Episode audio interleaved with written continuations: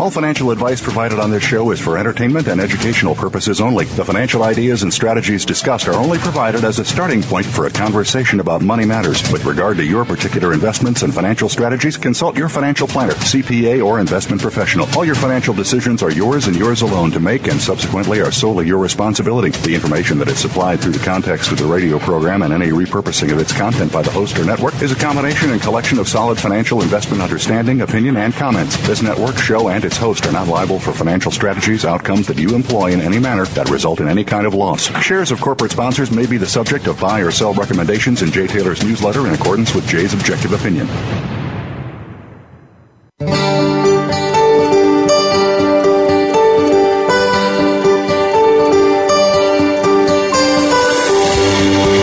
Welcome to Turning Hard Times into Good Times with your host, Jay Taylor. This hour will help investors fix issues and achieve personal gain.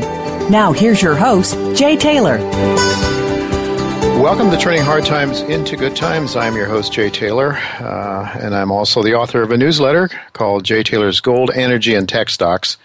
And uh, my company, Taylor Hard Money Advisors, is in partnership with Chen Lin, who publishes a newsletter called What is Chen Buying? What is Chen Selling? And with respect to Chen's letter, you do need to put your name on a waiting list. We just uh, uh, completed now the, uh, the new uh, new subscribers have been accepted for this quarter, and so it will only be at the start of the next quarter, uh, July 1st, when we'll be accepting new subscribers. But you do need to put your name on the list, and to do that, go to miningstocks.com, miningstocks.com, enter your name on the waiting list uh, for Chen's letter if you're interested in that, and you can also subscribe to my newsletter anytime at miningstocks.com, and I will be talking uh, in the second hour of today's show at jtaylormedia.com a little bit about some of my stock picks for this month uh, in a newsletter that just went out.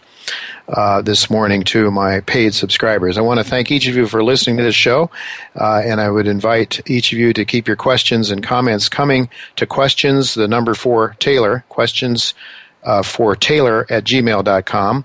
And I would like to invite you also to follow me on Twitter, and my handle there is JTaylorMedia. Media. I uh, want to thank our sponsors for making this show economically viable. Our sponsors for today's show are Cayden Resources, Canamex Resources, and Go Gold Resources. Well, I've titled today's show, Of Kings and Gold Has China Cornered the Gold Market? Professor Frank Buckley will visit us for the first time, and David Jensen and Alasdair Macleod return. Jim Rickards uh, was originally scheduled to be on the show today, but due to an illness in his family, will not be with me. He is scheduled, however, to be on the show uh, next Tuesday. The U.S. Constitution defined the dollar in terms of gold and silver, but our government has since ignored that constitutional mandate so that money is now created out of nothing uh, and they did that so that they could use that money they can create out of nothing to finance endless wars and vote buying welfare promises. In short, because we have ignored the definition of money as gold and silver, America has degraded itself into an emerging dictatorship. In fact, I would remind you again that Jimmy Carter, an ex president of the United States, recently said that America does not currently have a working democracy. So the country is now owned and controlled by a small minority of elitists who love war and socialism because so long as they are in charge of the printing press, then they are in a, in a position to use that money to enrich themselves at the expense of ordinary Americans. Because the American Constitution was a true revolution that gave power to the people and limited the power of our government, America was indeed an exceptional country. I believe that we once were I believe that you could uh, apply exceptionalism to describe America at that point in time. Even the power that the federal government was given was to be balanced between the executive, legislator, legislative, and judicial branches of our government. Now, however, since Americans have lost an understanding of what made us an exceptional country, we are in the process of giving up everything that made us special so that we are now losing both our liberties and our prosperity as we um, uh, as we provoke other countries into endless wars around the world for the enrichment of the military industrial complexes President Eisenhower warned us against. Well, we usually have Daniel McAdams on with us to talk about how America's power is being abused around the world. But today, Daniel is traveling with his family from a visit with Ron Paul in Texas. He's heading back to Washington, uh, so we won't have Daniel on with us today, but I would expect uh, him to be on next week.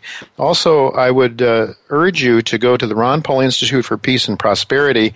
Uh, there you can keep up with the, the, kind of things that Daniel talks about on this show briefly. There's a wealth of information there about what our government is doing uh, around the world. And uh, what uh, I think what you get at the Ron Paul Institute uh, is what doesn't meet the eye if you just rely on the uh, on the mainstream press. The mainstream press has its own agenda. It's to protect its privilege and the privilege of those that own the press. Uh, as I just noted, Jim Rickards will not be with us today to talk about currency wars and the major changes about to take place in the global monetary system. However, we will have a lot of discussion on geopolitics today and that same topic uh, with uh, David Jensen, who will be with me in a few minutes, right after our first commercial break. I want to ask David about the GOFO rate for gold and why he thinks that uh, could be suggesting an upward explosion in the price of gold may be very close at hand.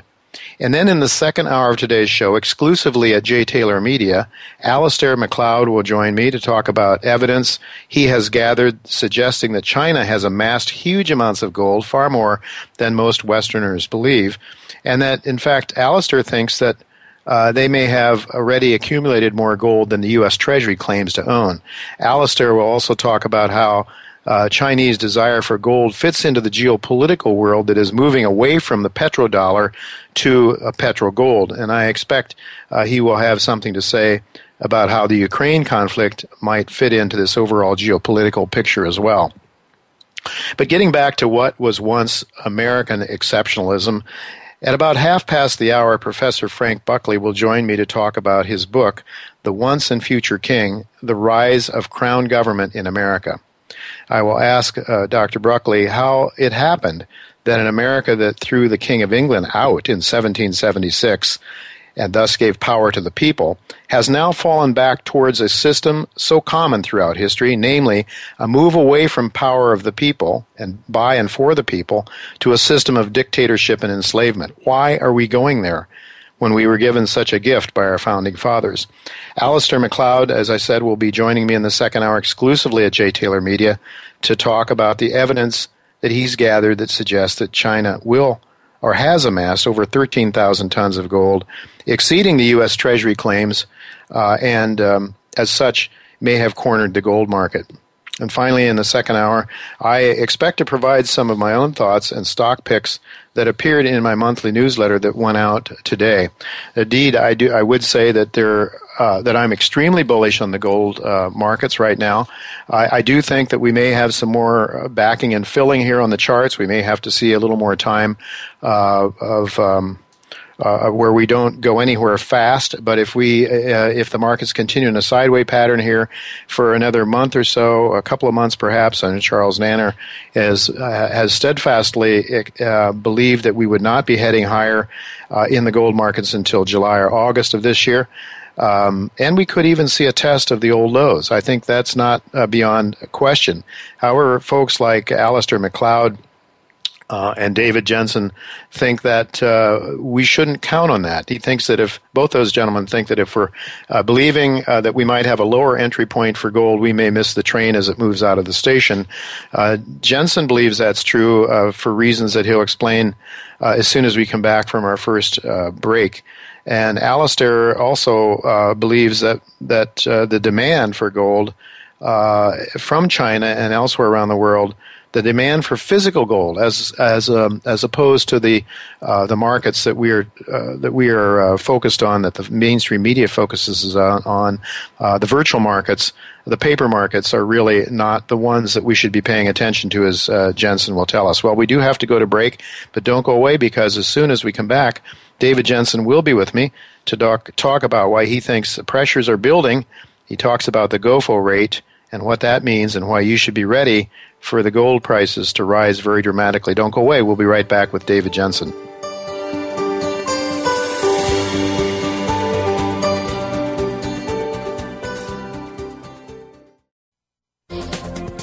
The business community's first choice in Internet Talk Radio, Voice America Business Network. Cayden Resources is an advanced gold mining exploration company with two exceptional gold projects in Mexico. The company's flagship El Barqueño project represents the most valuable opportunity that an exploration company can have, which is the continuous discovery of high grade gold from surface in arguably the best mining jurisdiction in Mexico.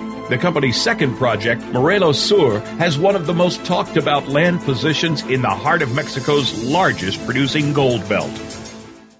Canamex Resources has commenced a 10,000 meter drill program on its flagship Bruner Gold Project in Nevada. This follows a successful 2013 field season, which included a 58 meter intercept of 5.2 grams per ton gold. NYSE market listed Gold Resource Corporation just completed a $2 million strategic investment in Canamex, and NYSE listed Hecla Mining Company also is a strategic investor. Canamex Resources trades on the TSX Venture Exchange under symbol CSQ and on the OTCQX under symbol CNMXF.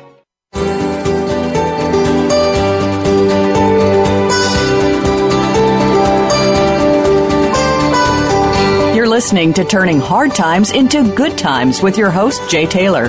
You have a question or comment about today's show, Jay would love to hear from you at 1 866 472 5790. That's 1 866 472 5790. You can also send an email to questionsfortaylor at gmail.com. That's questions, the number 4, Taylor at gmail.com. Now, back to our program. Welcome back to Turning Hard Times into Good Times. I am uh, your host, Jay Taylor, and I'm really pleased to have with me uh, on a weekly basis. David Jensen is with me once again to discuss the gold markets and the political, uh, economic, and uh, geopolitical events that influence those markets. Uh, we like to have him come on every week for a summary. Thanks for joining me again, David. Morning, Jay. Really good to have you. Um, you know, it's uh, midday Friday here in New York uh, when we're recording this, and we're seeing uh, gold trading at around thirteen twenty or so. Of course, that uh, is known uh, as you describe it, the virtual market for gold. Um, of course, uh, I think that um, we have the real markets for gold, the real physical markets for gold too, and so those two markets, as you've talked about. in past times on this show, but I want to ask you today about um, Alasdair Macleod put out some uh, a study last week, or a paper that was suggesting that the Chinese have imported an awful lot more gold than people realize, and he's suggesting that they may have even cornered the market with uh, having accumulated some 13,000 tons over the last number of years. To put that in context, that would be more than what the United States Treasury claims to hold. Do you have any any thoughts about Alasdair's works? Um, yeah, it's it's. Uh, I saw his his paper, and it's uh, definitely a thought thought provoking piece. Um, I think what we can see, uh, maybe back up a little bit, that the, the the numbers that he puts forth, um, he's reliant on uh, reading between the lines because the gold market is so opaque. Mm-hmm. And uh, he's done a, a, very interesting job there in terms of putting those numbers together. And I, I really need to digest the numbers some more. But he definitely is confirming that there is a very strong pull out there for physical gold right now. And I think that we're seeing it um, uh, in London on the LBMA, which uh, trades uh, 9,000 tons of gold a day. Um, um, but it does also trade physical gold. And what we're seeing there is signals in the gold forward uh, rate, or what is referred to as the GOFO rate. And um, historically, uh, paper money has paid a higher interest rate um, than gold for lending. And that has been reflected in a, what, is a, what is called a positive gold forward rate, which is the difference between the two. So if there's a positive GOFO, then paper money pays more. And looking back, uh, we, we uh, have data that's available um, on the LBMA website back to 1989 um, reflecting roughly 6,000 uh, trading days. And, and looking back from uh, July of 2013 and back, there were roughly seven days out of the prior uh, roughly 6,000 days over the the 24 years that there had been a, um, a negative gold forward rate, mm-hmm. meaning, meaning, that there was stress in the market and the demand for gold was greater than the demand um, for dollars.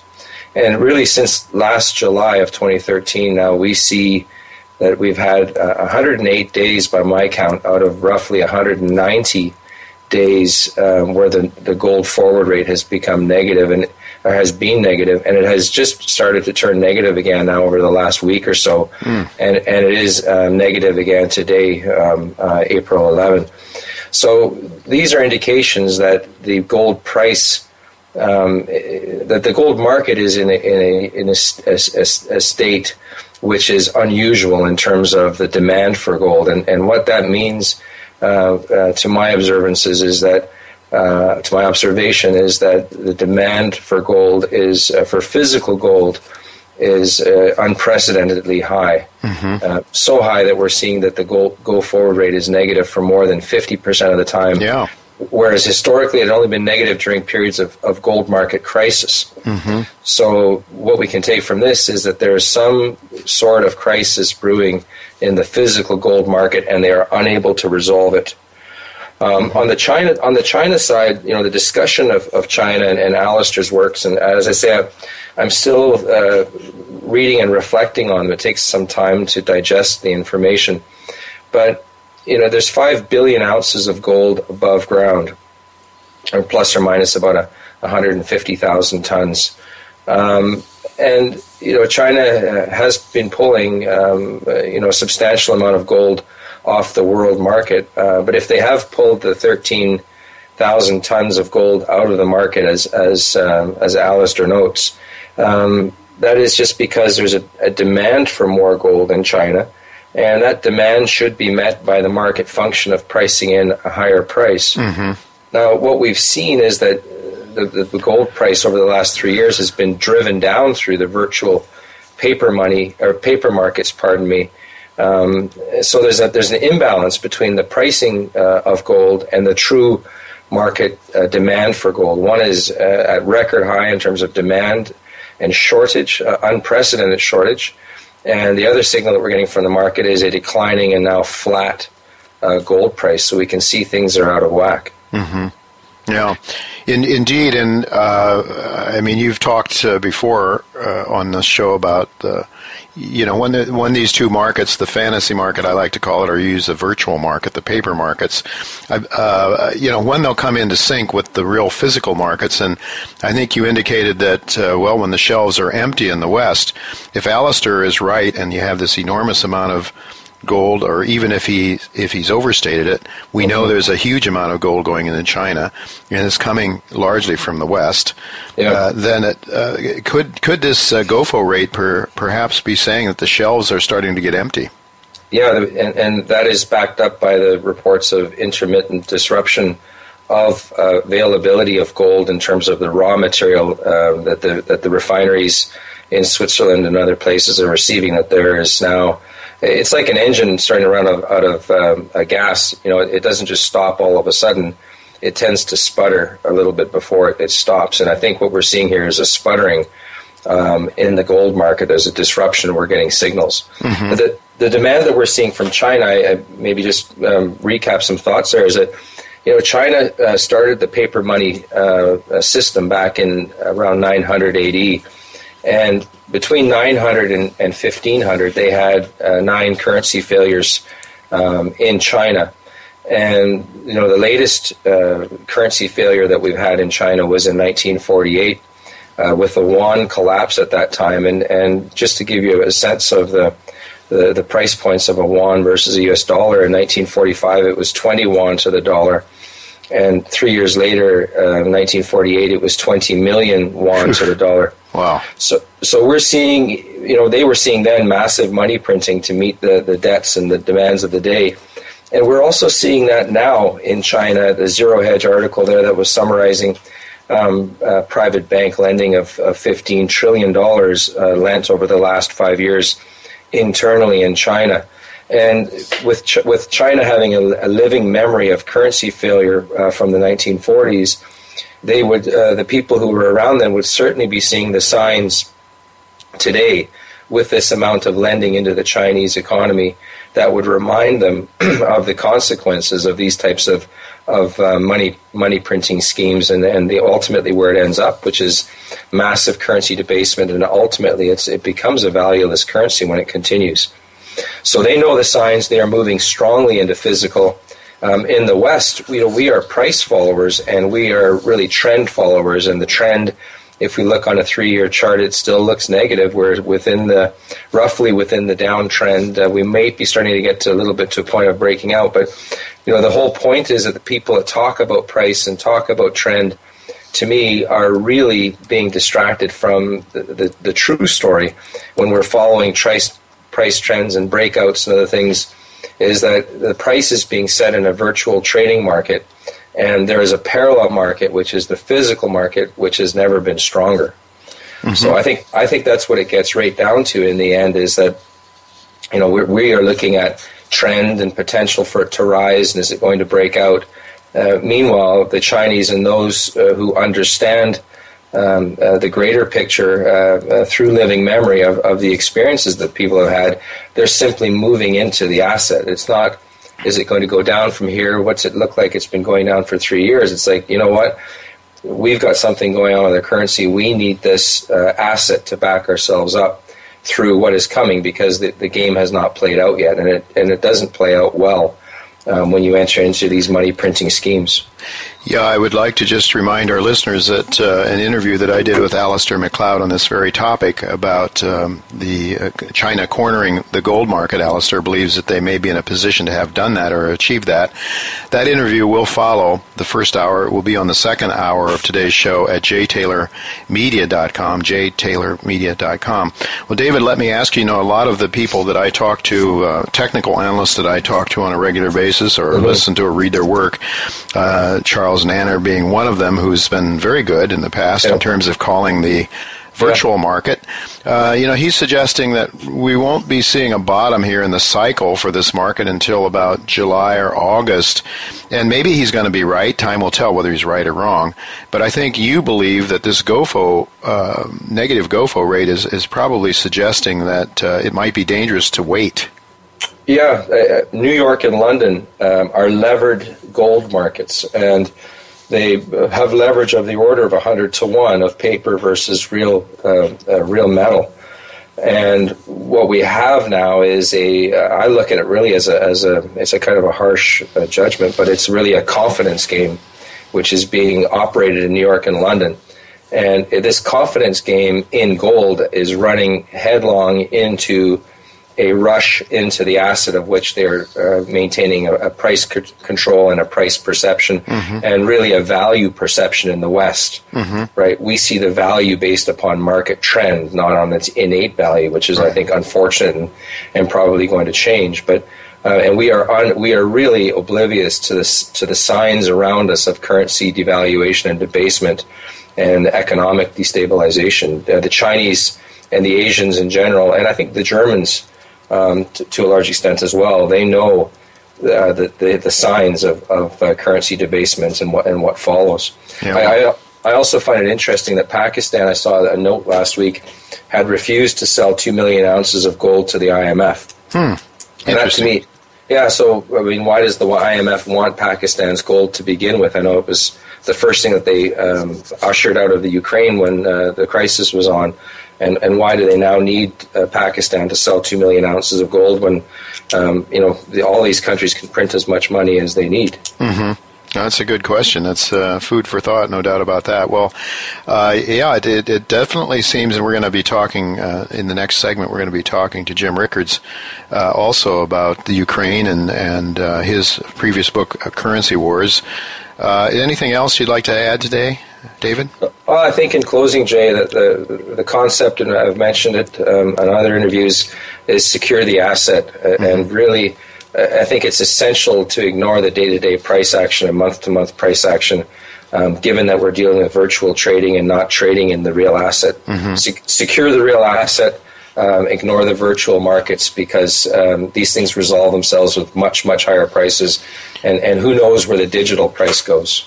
Yeah, I think that's uh, that's that's a very good uh, very good advice, uh, David. Thank you very much for being with me. Again, we look forward to talking to you weekly for an update on uh, on the events that are driving the gold markets, both the virtual and the real gold markets. So thank you very much uh, for being with me again. Look forward to talking to you next week. Thank you, Jay. Well, folks, don't go away because coming up next, as I mentioned, Jim Rickards, and I will ask him about, uh, I'll talk to him about some of David's views, as well as uh, the growing tensions uh, between the United States and Russia, and how that may play into the currency wars that uh, Jim wrote about in his previous book, and also want to talk to him a little bit about his latest book called The End of Money. So don't go away. We'll be right back after the commercial break with Jim Rickards.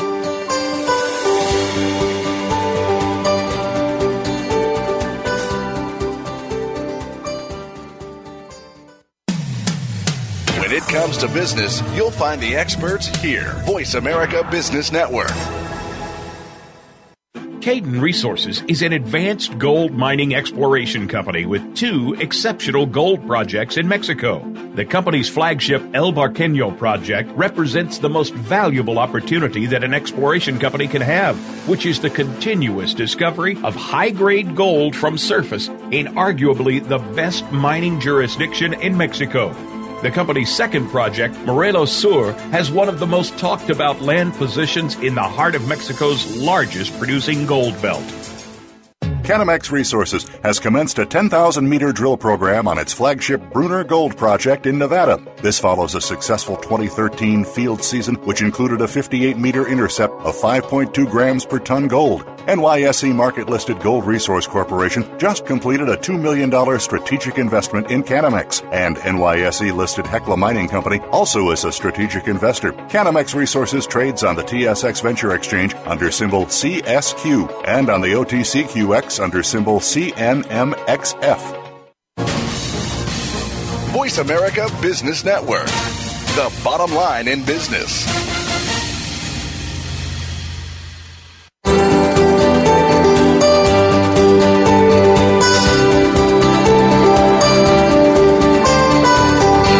Listening to Turning Hard Times into Good Times with your host, Jay Taylor. If you have a question or comment about today's show, Jay would love to hear from you at 1 866 472 5790. That's 1 866 472 5790. You can also send an email to questionsfortaylor at gmail.com.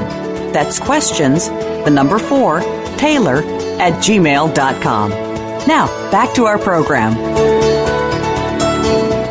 Welcome back to Turning Hard Times into Good Times. I am your host, Jay Taylor. Well, Jim Rickards was originally scheduled to be our guest during the first hour of today's show. Unfortunately, his wife has, uh, is ill, and uh, Jim was not able to come on to the show with us today. We do expect that he'll be with us next week, however, so some of those issues that uh, that David Jensen just raised, we'll look to hold on to and ask uh, Jim Rickards next week. In any event, I am very pleased to say that I do have another outstanding guest waiting here with me. His name is Professor Frank H. Buckley. He is a foundation professor of law. He has taught at George Mason University School of Law since 1989 and before then was visiting Olin professor of the University of Chicago Law School and he has also had some experience in universities in Paris as well. His law degree, uh, his law degrees are from McGill and Harvard. Professor Buckley is the author of numerous books and articles on law and economics and is published in many leading journals, including the Journal of Legal Studies, International Review of Law and Economics, and Public Choice. His most recent books are The Once and Future King, the Rise of the Crown Government in America. Uh, the American Illness was another book he wrote, essays uh, on the rule of law, and Fair Governance, um, Just Exchange, a theory of contract, and The Morality of Laughter. Sounds like a lot of very interesting books. We want to talk about one today, and that is uh, The Once and Future King, The Rise of Crown Government in America. Welcome, Professor Buckley, to Turning Hard Times into Good Times. Jay, thanks so much for having me. It's a really interesting uh, subject, and uh, and one that caught my eye because I think uh, just on the on the face of it, at least, the notion that we have returned to an America before the Revolution is is an idea that I've had uh, as I've watched. Um, over the last number of years, the evolution of what's taken place in America. I'm I'm 67 years of age, so I've I've had some experience. I've lived two thirds of a century in this country, and I've seen a lot of changes uh, since that point in time. So basically, your your idea here, the title of your book, "The Once and Future King: The Rise of Crown Governance of in America," is really uh, something that I believe is in the making right now. And so, when I ask you, um, we've seen the growth of uh, of the executive branch of government. We were supposed to have uh, three equal branches that help, kept each other in check. How has this happened? How have we evolved into uh, into a government that is really no longer by the people and for the people, but is essentially uh, for the executive? Well, there are a couple of reasons, Jay. Um, one is just the growth of the regulatory state. This is common throughout the first world, uh, maybe throughout the entire world. Uh, whatever kind of government you have, we're now governed a lot more by rules and regulations than we are by, by statute law. And when that happens, the bureaucrats have a lot of power, and the only person who can basically control the bureaucrats is the chief executive. So he appoints the heads of departments, he appoints cabinet, uh, he appoints uh, political representatives throughout the system, and he runs the administration. So that's one part of it. The other part of it is is the, the rise of, of media figures or the rise of rock star presidents. Mm-hmm. And uh, you know, again, it's it's worldwide, but it's particularly powerful here in this country, and uh, that's happened all over. But there are special reasons why it's particularly a problem in a presidential system. And the reason is the checks and balances we had hoped for don't work as well as we wanted. Mm-hmm. I don't see. We, go ahead. You know, well, you know, what you learn about the Constitution is we have a separation of powers. I mean, if, if anybody knows anything about about the government, about the Constitution, they think separation of powers. But what has happened is the separation of powers has served to immunize the president from criticism. Hmm. Impossible to impeach the fellow. He can hide behind a teleprompter.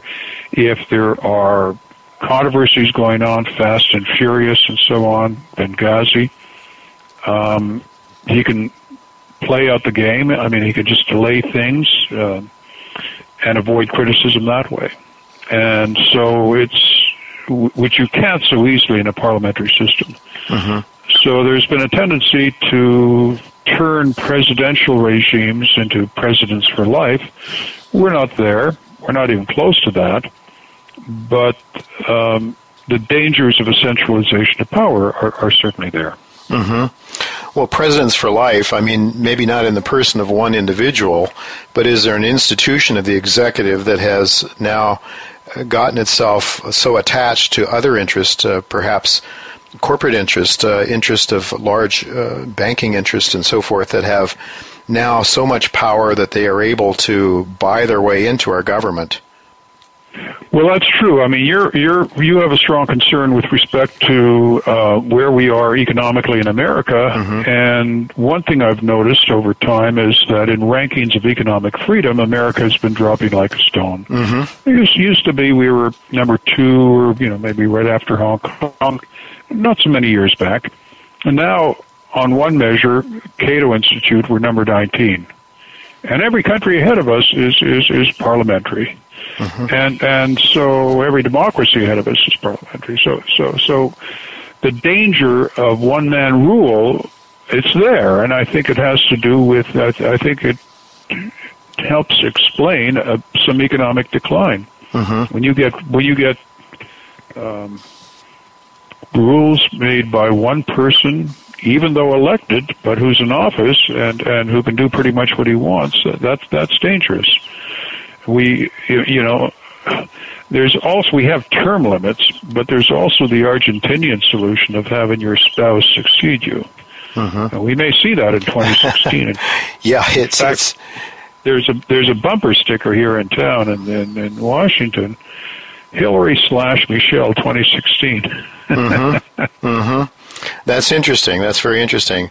Also, though, on the Republican side, uh, there's uh, more and more talk of another Bush. Uh, yep. And you know, so Bush Clinton, Bush Clinton, and I'm wondering. Uh, the other night we saw a picture of, uh, of, of, former President Clinton and and George W. Uh, sitting together at the uh, at the finals and the uh, playoffs, the final tournament game in the college tournament game. Um, and I guess there's nothing wrong with that. Let's uh, it's it's nice that we can uh, continue on and be cordial with one another, even if we have differences. But I wonder sometimes how much the differences are between the Republican Party and the Democratic Party, other than some perhaps uh, somewhat somewhat more superficial views of the world. It seems to me that the same military industrial complex that uh, Eisenhower warned us against uh, is very much in play, whether it's whether it's Obama or whether it's Bush. Yeah, I'm glad you said that because I don't want my book to sound like an anti-Obama screed. I think I think Obama has turned the notch quite a bit in the direction of one-man rule but it's an institutional problem, and we saw a fair bit of that from George W. Bush and from presidents beforehand. Mm-hmm. So it's it's an institutional problem, and both parties have people who are, well, I guess I could call them presidentialists, people who want a strong presidency. Um, and I think the battle in the future to save the Constitution will be between presidentialists and congressionalists. Uh, and in the Republicans, there there are plenty of there are plenty of presidentialists who think in terms of national greatness and fighting wars and all that. Mm-hmm. Um, yeah, it, it certainly there doesn't seem to be too many people out there who uh, and it seems to me that almost anybody who wants to run for president, if you look in the Senate and among the governors now on the Republican side, uh, not too many of them are, are looking for smaller government or for the kind of uh, balance, return to a balance of power among the three uh, branches uh, that, uh, say, Ron Paul would espouse. Um, yeah, well. did, you see anybody, uh, and, and if anybody were to do that, would they stand a chance of getting elected?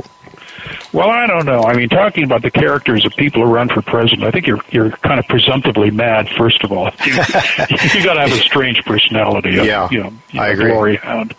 Yeah. But my heroes are at this point are people like Darrell Issa, mm-hmm. who are trying to hold the administration's feet to the fire with respect to things like Fast and Furious. Mm-hmm. We had a hearing here the other day where Louis Gohmert asked respectfully a question of Eric Holder and was basically ridiculed and mm-hmm. and you know nobody in the media seemed to think that there was anything wrong with this yeah i i i, I find that worrisome I, I i would like to see Congress try to redress the balance.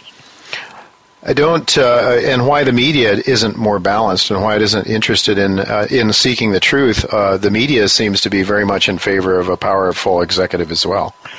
Yeah, they're monarchists, and the pe- the people are too stupid. Um, I guess is the idea, and we need no, to have. It's, it's it's well, you know, you talked about being around for a little while. I, I by the way, I moved to the states from Canada 29 oh. years back or 25 years back. Uh-huh. Incidentally, you'll you'll like this because of your show. Uh, I'm due to become a citizen this month. I'm going to take the oath. Uh-huh. And guess what day? April 15. It's like, welcome to America. Here's the bill. Yeah. so I I would like to see a congressional party arise which will try to put some of this in check. Mm-hmm. So we look for a congressional party, perhaps, but where do they get any traction? Because anybody that's outside of the mainstream is just shunted by the by the media. You know, ultimately, you know, you can't trust the media, and you sure can't trust academics, and it ultimately comes down to the people themselves. And and I was going to mention, you, you know, it's not the same electorate it was when I moved here in '89, and it wasn't the same electorate you saw when you were growing up. Mm-hmm. And partly it's the culture, partly it's new voters who just aren't educated about the Constitution, who don't take it seriously. You know, I, th- I think there probably are a fair number of people who'd be very happy to vote for President Putin, provided he legalized drugs. Mm-hmm.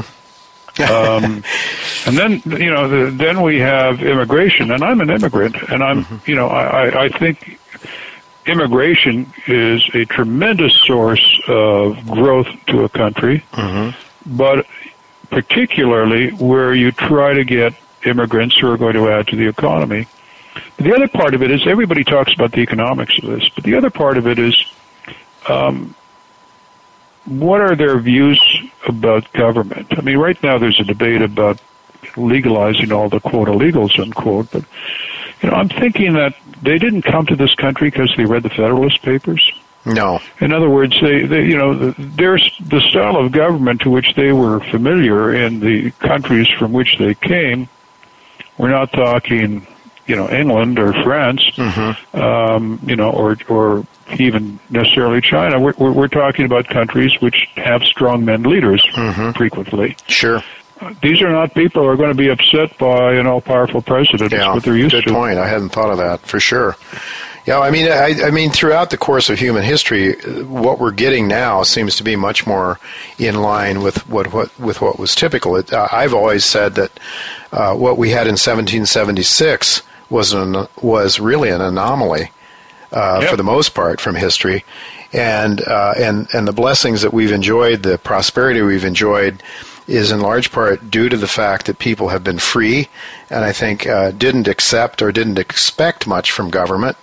Uh, they were looking uh, to their own resolve, and uh, maybe there was a spiritual element that's not there these days. I, am thinking that may be part of the issue. Uh, if you if you don't trust in a supreme being, then you trust in Caesar uh, to take care of all your problems. It seems to me.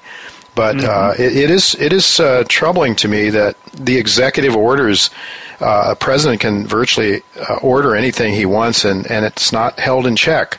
the Congress doesn't seem to. I mean, what well, Obama can deci- Obama can decide to kill people if he wants to, and there's nobody to stop him. All he has to do is say, "I think he's a threat to our country."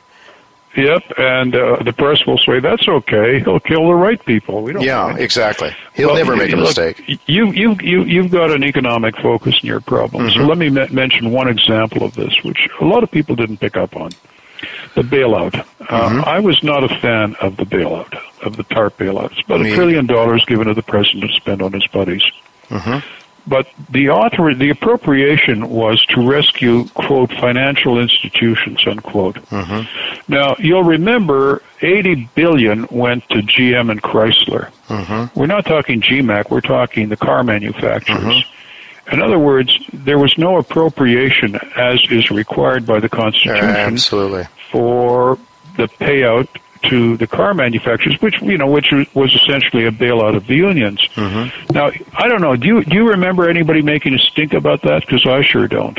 Not too many. You know, Not too many. No, yeah. No. It, uh, so, you know, so Congress basically abdicated, and and it, and it didn't want to take on the president, and, and partly it's structural, because in the case of battles between Congress and the presidency, on the one hand, you have the one person elected by the country at large, you know, as opposed to a prime minister from some riding here or there, versus a fractious group of disorganized 435 legislators mm-hmm. led in the House by a speaker from some place in Ohio, which, you know, which, which maybe you know of since you're from Ohio, but mm-hmm. I sure don't know. So it's no contest. I mean, mm-hmm. power gravitates towards the one from the many. Mm-hmm. And then you you know you've got the regulatory state and you've got the media and and so the president um, can make laws by by just picking up a pen or not enforce laws mm-hmm. he doesn't like or spend money any way he wants or go to war any way he wants uh, boy, that's that's that's got to be that's, a little troubling. That's that's very troubling. But let me run this one by you, Professor Buckley. The um, uh, you know, I'm I'm guess I'm older than you, but 1971, Nixon took us off the gold standard, and he did that because uh, otherwise he would have had to go to the American taxpayer the American people and ask for higher taxes to finance a war and to finance Johnson's Great Society very not very popular politically to do that, so he started issuing debt. And we were under the old Bretton Woods system in which gold was the backing for the dollar. Mm-hmm. And de Gaulle said, "I've seen this picture before. I don't want. I don't like it. I want the real money. Don't give me your fraudulent paper stuff."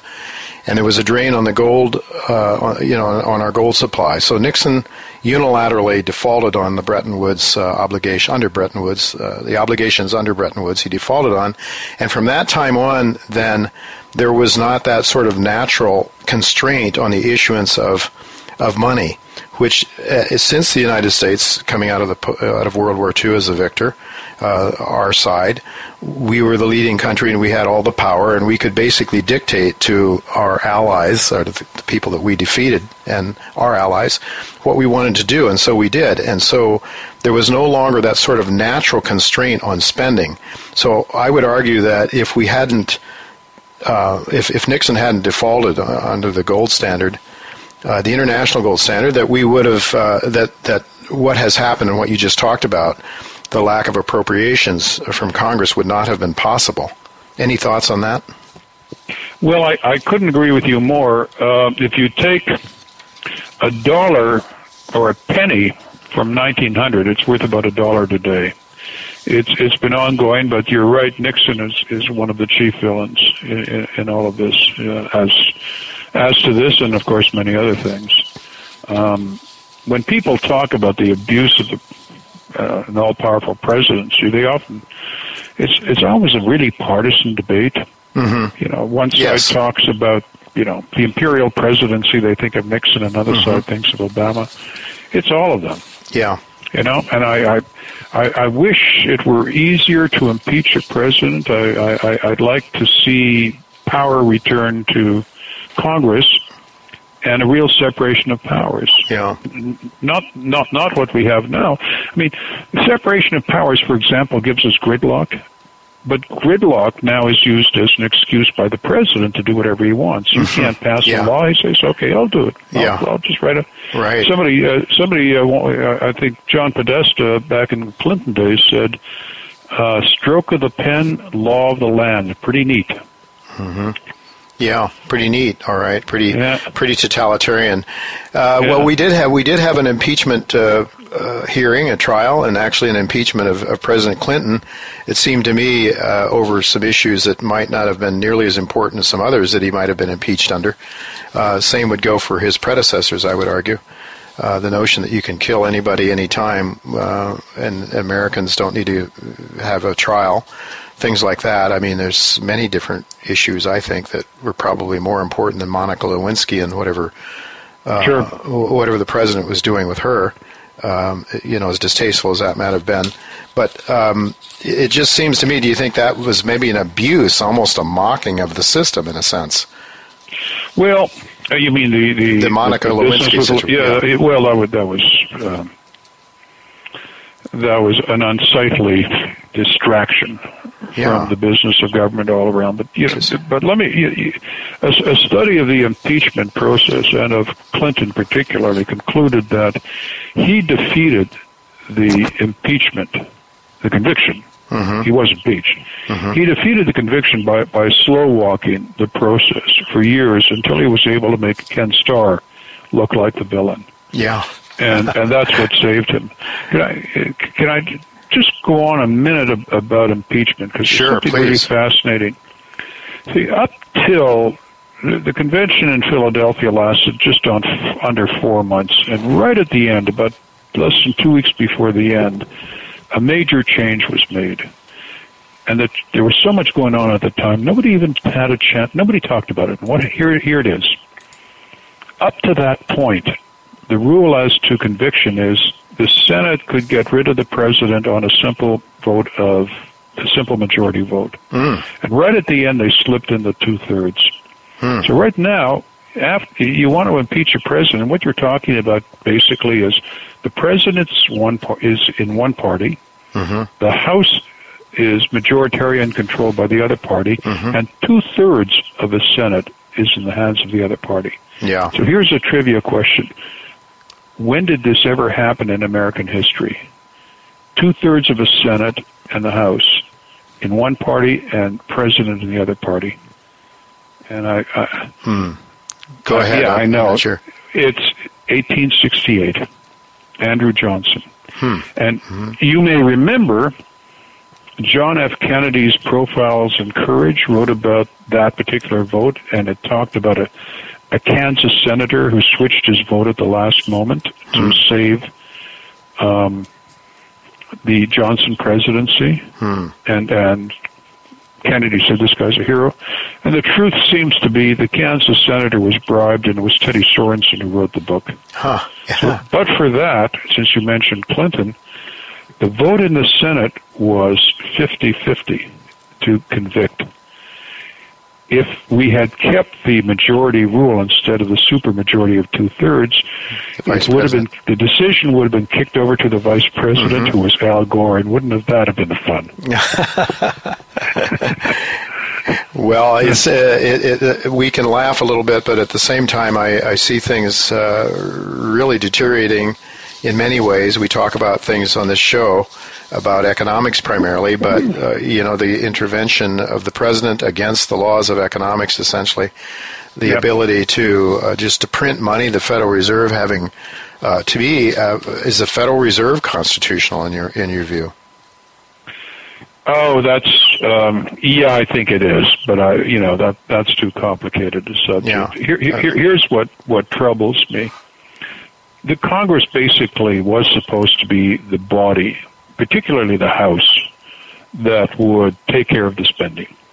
Uh, money bills are to originate in the House, the Senate gets to amend, but it, you know, it, it was a congressional thing.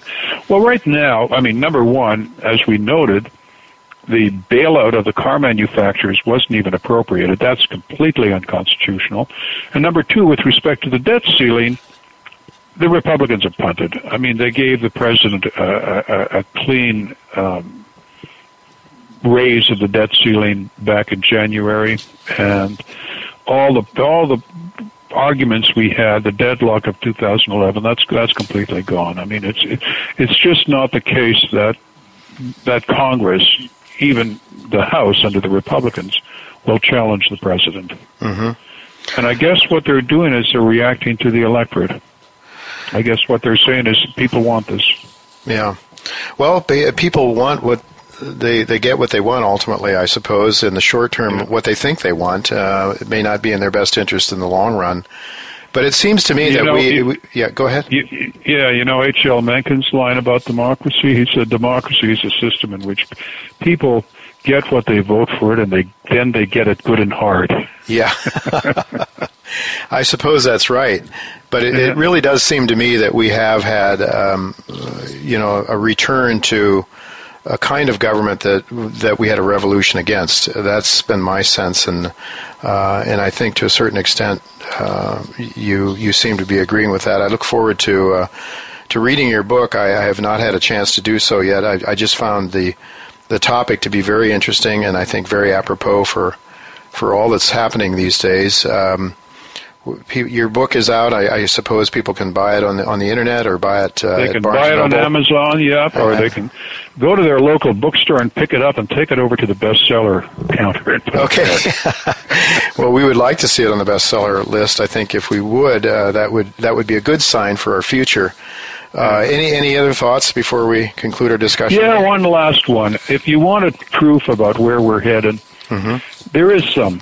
Um, right now in Washington, the Democrats are really upset because people are putting money into Hillary's campaign in 2016, and what they're not doing is fighting the battles in Congress. And a lot of people think Congress that you know that the Senate will flip over to the, the Republic, Republicans, mm-hmm. and so. Mm-hmm. The Democrats are, are pretty upset. Well, here's the thing: if you're a donor, are you going to start stop giving money on to congressional candidates if they can't deliver? If all the actions in the White House, mm-hmm. you know, why do we even need Congress? Right. Except if we abolished it, we where would we do our State of the Union address? So the money is now flowing to the presidency, and that, that and and so money is intelligent, and and, and you know, yeah. money will tell you where we're headed. The mm-hmm. donors' money. Yeah. Well, we better turn this around somehow, or else uh, it, it seems to me that many things have been put in place now to virtually take all our liberties away. And if the uh, if the president can issue executive orders without any constraints on that, it seems to me we're almost there uh, at this point in time. And I'm wondering if there's still hope. Oh well, never bet against the home team. Well, I guess you're right. I I, I guess uh, you know, people. you know, we got to be uh, as crazy as it might seem. We have to be optimistic. Yeah, we do have to be optimistic, or else why to get up in the morning, right? And so yeah, uh, we, we do need to keep uh, to, to keep hope um, and keep. Uh, and I think what you're doing is is a step in that direction to try to at least educate people, people who care at least. And uh, I guess my big concern is that. Um, uh, a lot of the the connection between our liberties and the prosperity that we've enjoyed over the years, the connection between uh, sort of limited government is not something that is broadly taught in the in the schools and universities. So I don't think people understand that. And unless people get out there and start letting, you know, unless people start to understand that, and I think your book probably goes in the right direction in that regard, then I guess uh, it is a relatively hopeless cause. But we do have to keep trying, don't we? Oh, we do. The Once and Future King, I, I highly recommend it. And I do too. Uh, not having read it yet, but just on the basis of its title and our discussion today, I want to thank you. Uh, I want to thank you very much, uh, Professor, for being with us today, and uh, look forward to talking to you again sometime in the not too distant future. Jay, thanks so much. It's been great. It's been a pleasure. Thank you very much. Well, that's just about all the time we have for the first hour of today's show. But immediately after this uh, show, as soon as we go to break, you can listen to a discussion that I will be having with Alasdair Macleod of Gold Money, and that is at J Taylor Media. That's J A Y TaylorMedia.com, where I will ask Alasdair about his views that China has more than likely cornered the gold market. He has recently written an essay that has gained a lot of traction on the internet and even in the major media. And in that uh, essay, he has provided evidence uh, that for his view that the Chinese have imported and built up a massive amount of gold in the country, which may be very important in light of various other geopolitical and economic trends that are currently taking place. This is an extremely important discussion in my view, so I hope that you will immediately join me in my discussion with Alasdair Macleod at jtaylormedia.com. Or if you can't listen to that immediately, you can go there subsequently, anytime thereafter, and download it as a podcast at jtaylormedia.com. As I noted earlier, next week I expect to have Jim Rickards with me. Uh, he was unable to come today uh, to the show because his wife is ill. But also Anthony Wile, um, uh, he's an investor and a proprietor of the widely read Daily Bell. He'll be joining me for the first time to add his views on investing and, of course, on gold. And my regular weekly guests, Daniel McAdams and David Jensen, I expect will also be with me next week to provide their insights into the drivers uh, in the equity markets and in the various markets around the world. It should be a really good show, so I do hope that you will join me next week here at Voice America or immediately after the show at jtaylormedia.com uh, to download podcasts. In closing, I want to thank Tacey Trump, my producer, and Matt Widener, my engineer, for making this show logistically possible. Thanks to each of you for listening to this show, and until next week, goodbye and God's blessings to you.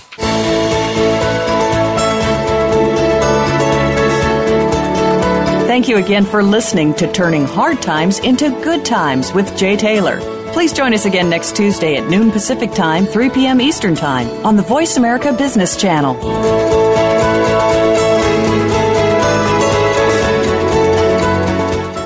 Cayden Resources is an advanced gold mining exploration company with two exceptional gold projects in Mexico.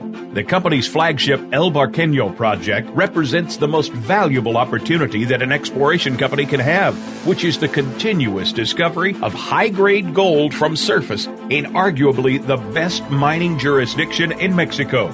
The company's second project, Morelos Sur, has one of the most talked about land positions in the heart of Mexico's largest producing gold belt.